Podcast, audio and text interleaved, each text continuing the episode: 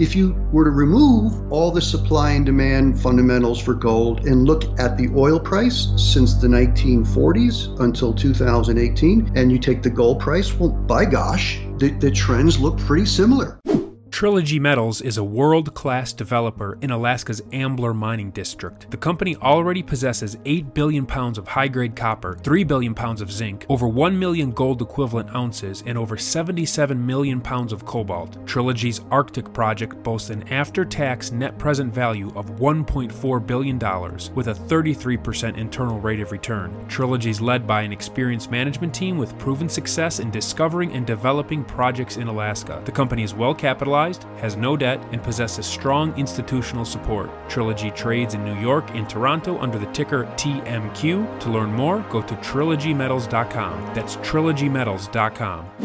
Welcome back, ladies and gentlemen. I'm Bill Powers, and this is Mining Stock Education. If you want to engage the show, you can always reach me at bill at miningstockeducation.com. And hey, if you haven't checked out our website, make sure you go to miningstockeducation.com. If you're an avid junior resource investor like me, uh, you get the daily press releases every hour. Uh, my site auto posts all the major press releases from all the mining companies. So you can find that at miningstockeducation.com on our homepage, also under the press release section on our website. Well, joining me today is one of the most popular online independent researchers when it comes to uh, precious metal investing, analyzing the major miners and the oil industry. I'm speaking about Steve St. Angelo. He is the proprietor of SRSRoccoReport.com.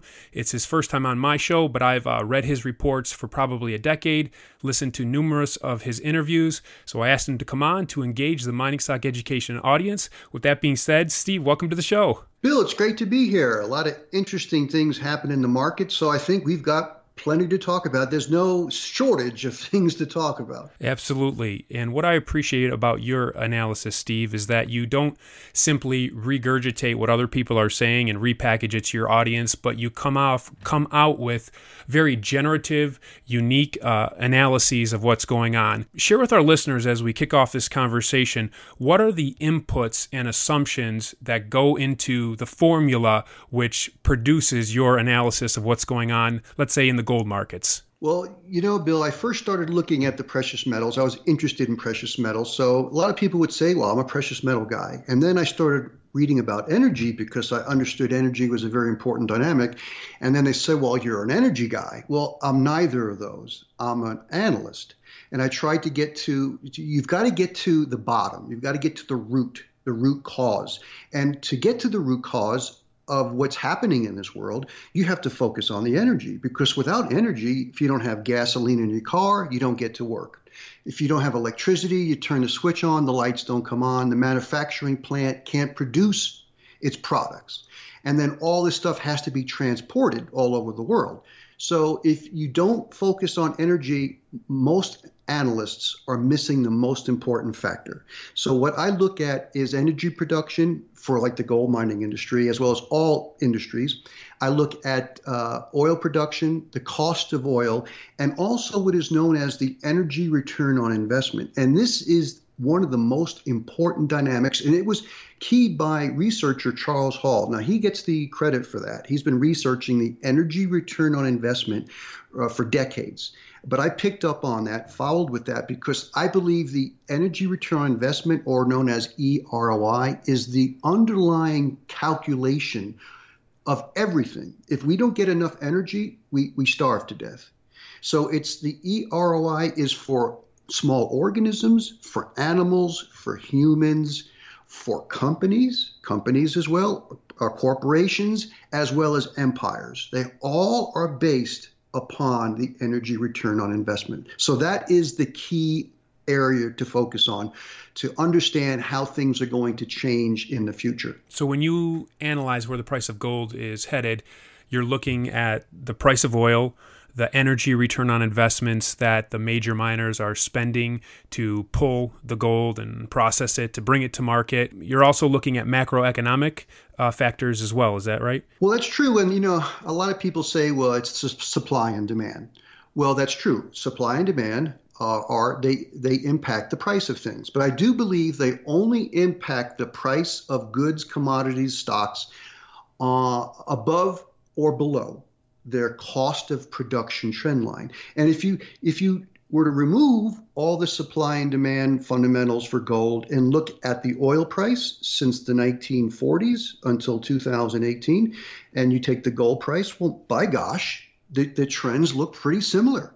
And when oil went from $1.80 a barrel in 1970 to 36 in 1980, the gold price went from $40 to 612. These are average prices now in 1980. So uh, gold wasn't in a bubble. It was doing exactly what it was supposed to do, and that was protect people from inflation in, in gold as money. And we saw the same thing recently when oil went from 20 in 1999 up to 100 plus in 2011. It brought the gold price up. But now, same with silver. The thing is different. It's not just the oil price. And I see going forward, in conclusion here, that while the oil price has been one of the leading drivers in the gold and silver price. We're going to see a disconnect moving forward, and that's due to the peaking of unconventional and conventional oil production. That will then change the dynamics. Oil would probably consti- the oil price will go will fall, but the gold and silver prices or values will increase at that time. So th- that's how I see it playing out in the future. So the eROI with oil is bullish in your analysis for gold, but what will be the impact on society in general if this thesis plays out? Well, according to Charles Hall, the the uh, energy return on investment that we need from oil to sustain a modern high tech society such as ours is 12 to 1 energy return on investment. Now, in the 1930s, we were producing oil at about 100 to 1. That means the U.S. oil industry was producing oil, 100 barrels of oil for the energy cost of one. By 1970, it fell to 30 to 1. And the estimates I've seen, shale is about 5 to 1 or less. And then if you get to uh, corn ethanol, which the U.S. produces over a million barrels a day, that comes in at a lousy 1.2 energy return on investment. So you see, shale isn't paying that minimum requirement bill of 12 to 1 energy return on investment. So that's why there's over 300 billion, according to some analysts, of debt now that has been put on these shale companies' balance sheets. Shale is just not profitable. And so I, I do think going forward, we're going to start seeing a once shale peaks, I believe we're going to see peak in global oil production because the last thing in the last 10 years since the financial crisis, 75% of total global oil production growth came from shale, and that hasn't been profitable. So I do believe we're going to see a collapse in the future in U.S. shale oil production, and that's going to impact the overall economy, U.S. and global economies. How do you see nuclear power fitting into this thesis? Because I, I can, as I'm listening to you speak, I can just hear some people arguing, well, you're not acknowledging the dense power supply that is nuclear and possibly vanadium redox batteries that have a large capacity to house a lot of electricities, and maybe even the mining uh, industry would adapt and have electric uh, vehicles as part of what they would use if oil is no longer affordable. What would your response be to a person with these thoughts? Well, that's a subject for a whole article or a whole um, interview. The thing is, here's the issue: these uh, nuclear has too low of an energy return on investment when you when you consider the full production, or let's say construction of a nuclear power plant, then the ongoing maintenance and then when you have to decommission, and then what do you do with all the nuclear spent fuel? And we still don't know what to do with all this very uh, damaging uh, spent fuel. And there's most of it is still sitting at these nuclear power plants. So the full cycle energy return on investment of a nuclear power plant, and we have to remember you need oil, natural gas, and coal to have as, as the power source to actually build a nuclear power plant and to mine the uranium or thorium if people think thorium is going to be a new energy source. And this also moves into electric vehicles and solar and wind. And unfortunately, when you look at these alternatives or renewables, really they're only fossil fuel derivatives. And if we add more uh, solar to the grid and we add more wind to the grid, this is very damaging because these uh, stop, the wind stops forming or the wind uh, energy stops generating electricity when the wind dies, and then when the sun goes down, solar stops generating. And then you've got to bring on this natural gas generating supplemental energy to balance it off. And so the more solar and wind you add to the grid, the more destructive and volatile the grid becomes. So it's I do believe technology is not the answer because technology, believe it or not, Bill, lowers the overall energy return on investment in the system. It doesn't increase it. And that's the big problem. This episode of Mining Stock Education is brought to you by U.S. Gold Corp. U.S. Gold Corp is a U.S. focused gold exploration and development company advancing high potential projects in Wyoming and Nevada. U.S. Gold Corp has consolidated a district on Nevada's productive Cortez Trend and is advancing the Copper King project towards production in Wyoming. Led by a team of prolific company builders and renowned explorers, including Dave Mathewson, who's directly responsible for several major Nevada gold discoveries, U.S. Gold Corp is well financed and has an extremely tight share structure with less than 20 million shares outstanding, and it trades on a major stock exchange, the NASDAQ, under the ticker USAU. To learn more, go to usgoldcorp.gold. That's usgoldcorp.gold.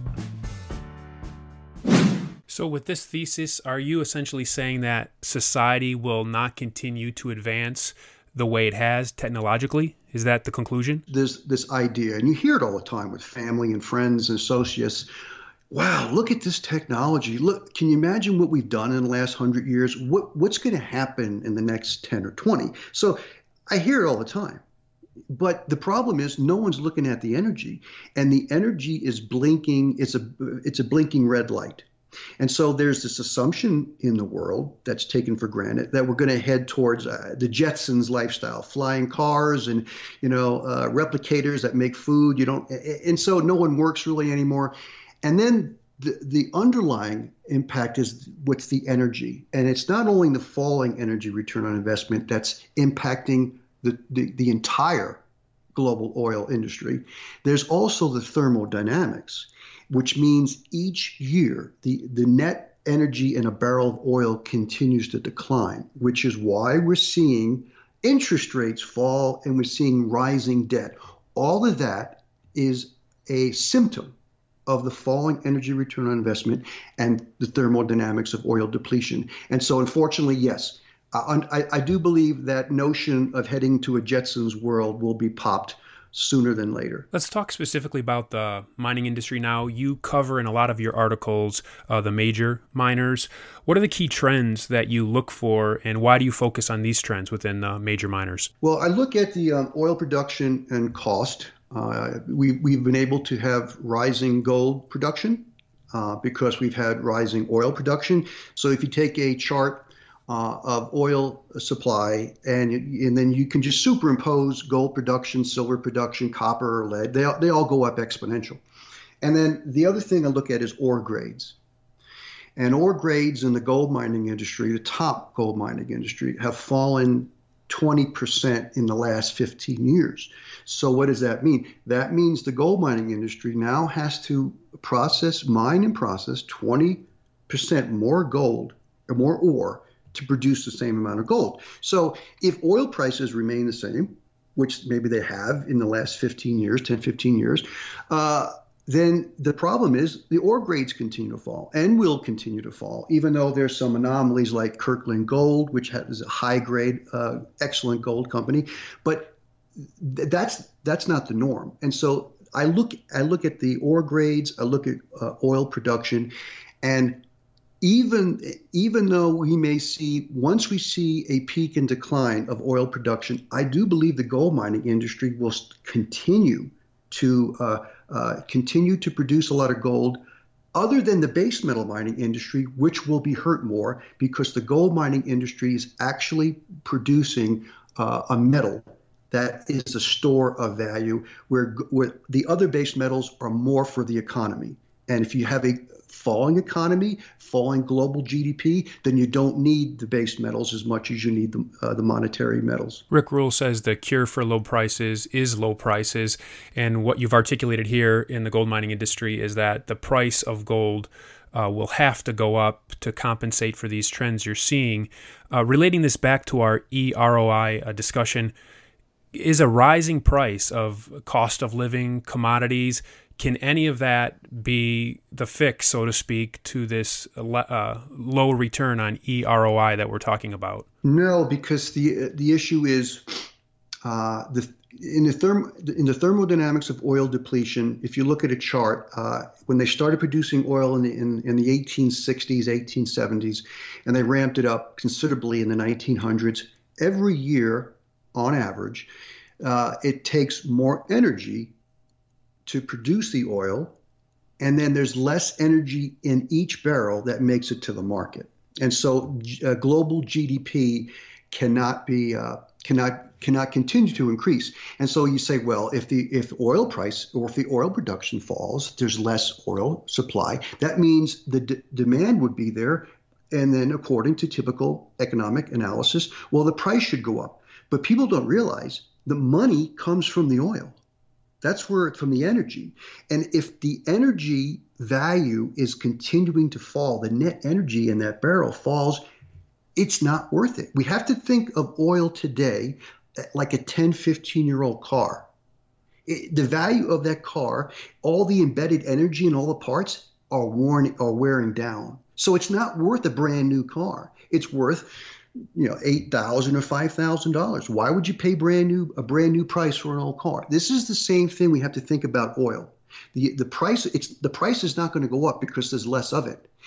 Actually, the price is going to fall, and this is one of the things you, you have to you wrap your mind around.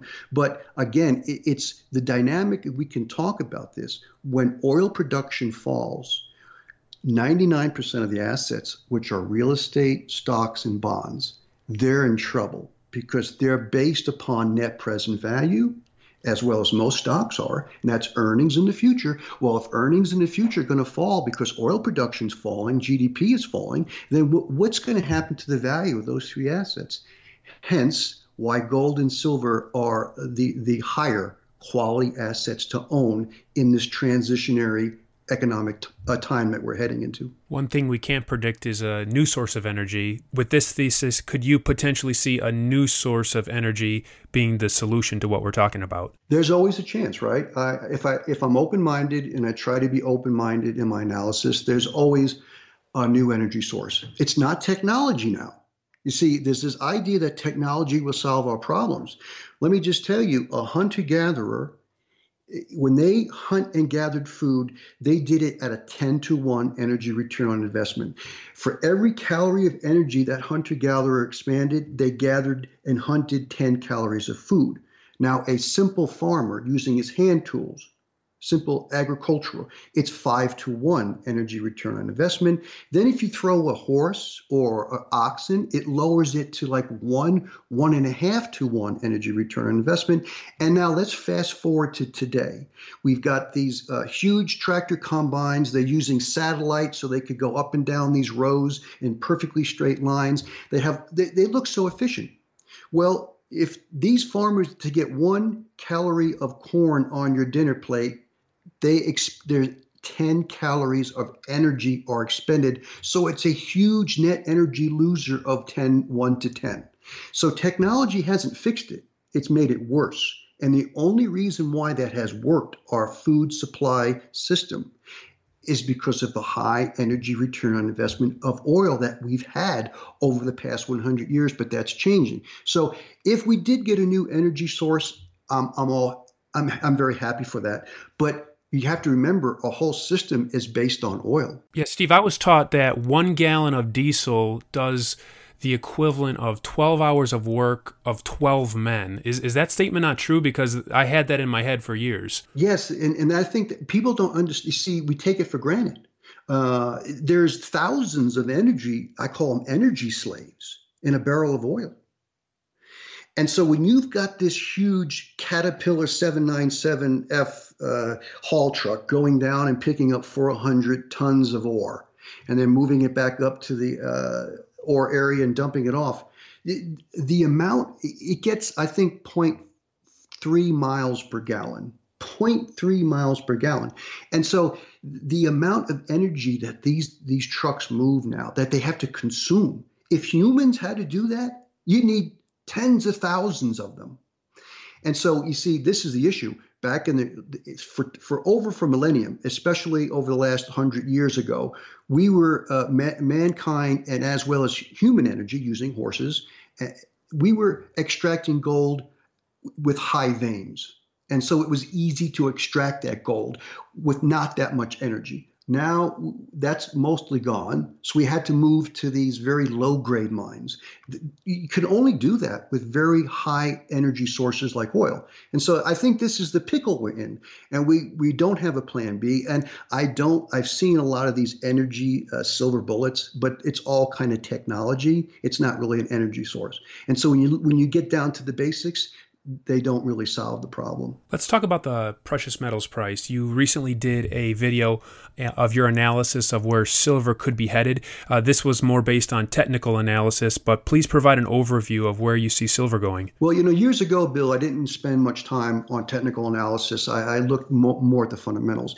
But if I look at a 40 year chart of silver, by gosh, um, there was a $14 uh, resistance level going all the way back to 1983. And silver was below that $14 level for two decades. And once it jumped above that in 2006 7, it went to 21 rather quickly.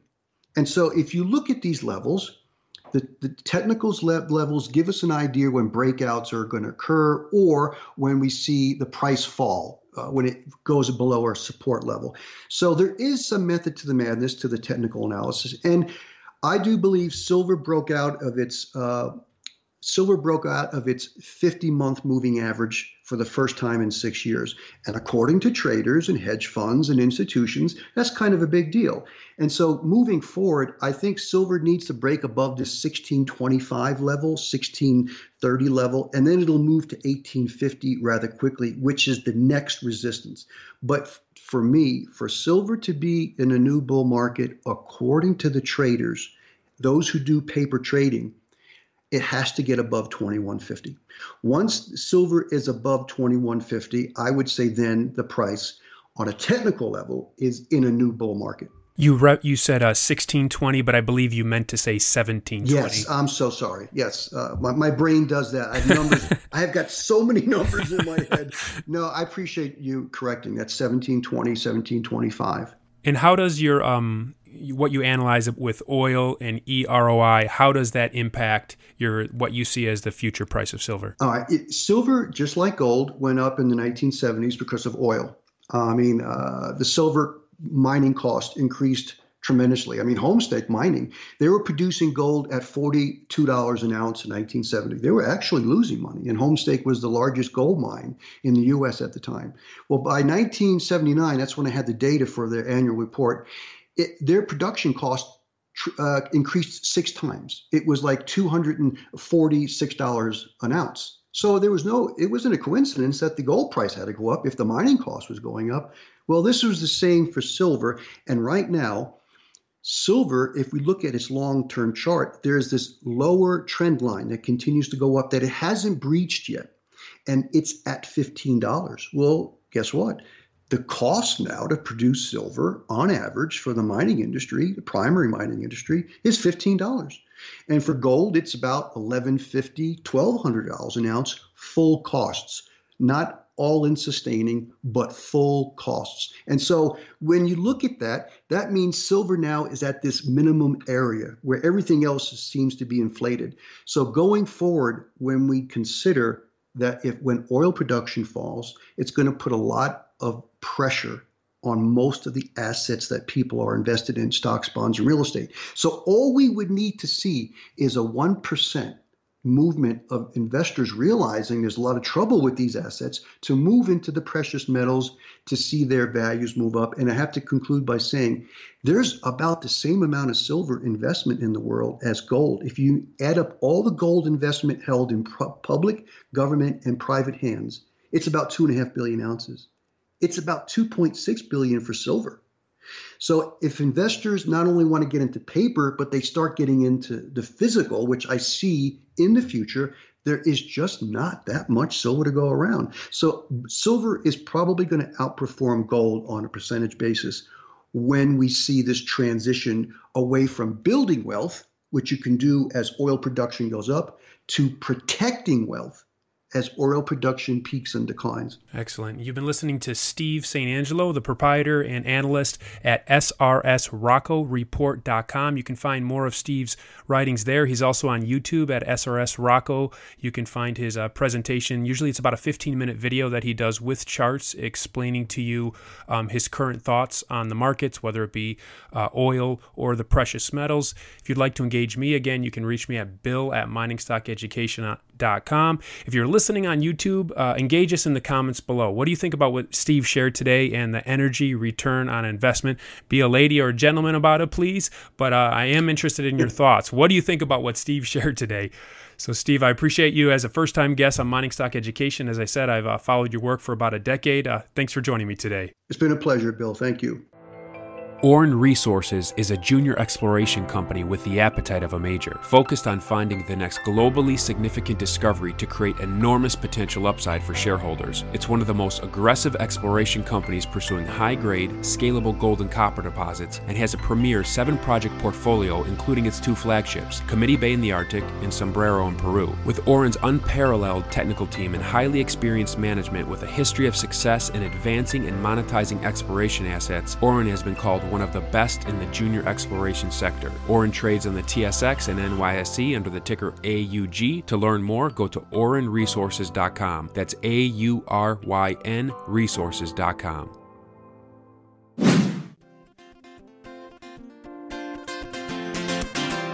Thank you for listening to this Mining Stock Education podcast. Please subscribe and share with like minded investors. Visit us on the web at miningstockeducation.com for more resources on precious metals and natural resource investing. At our website, you can also sign up for our free newsletter for interview transcripts, stock picks, and more.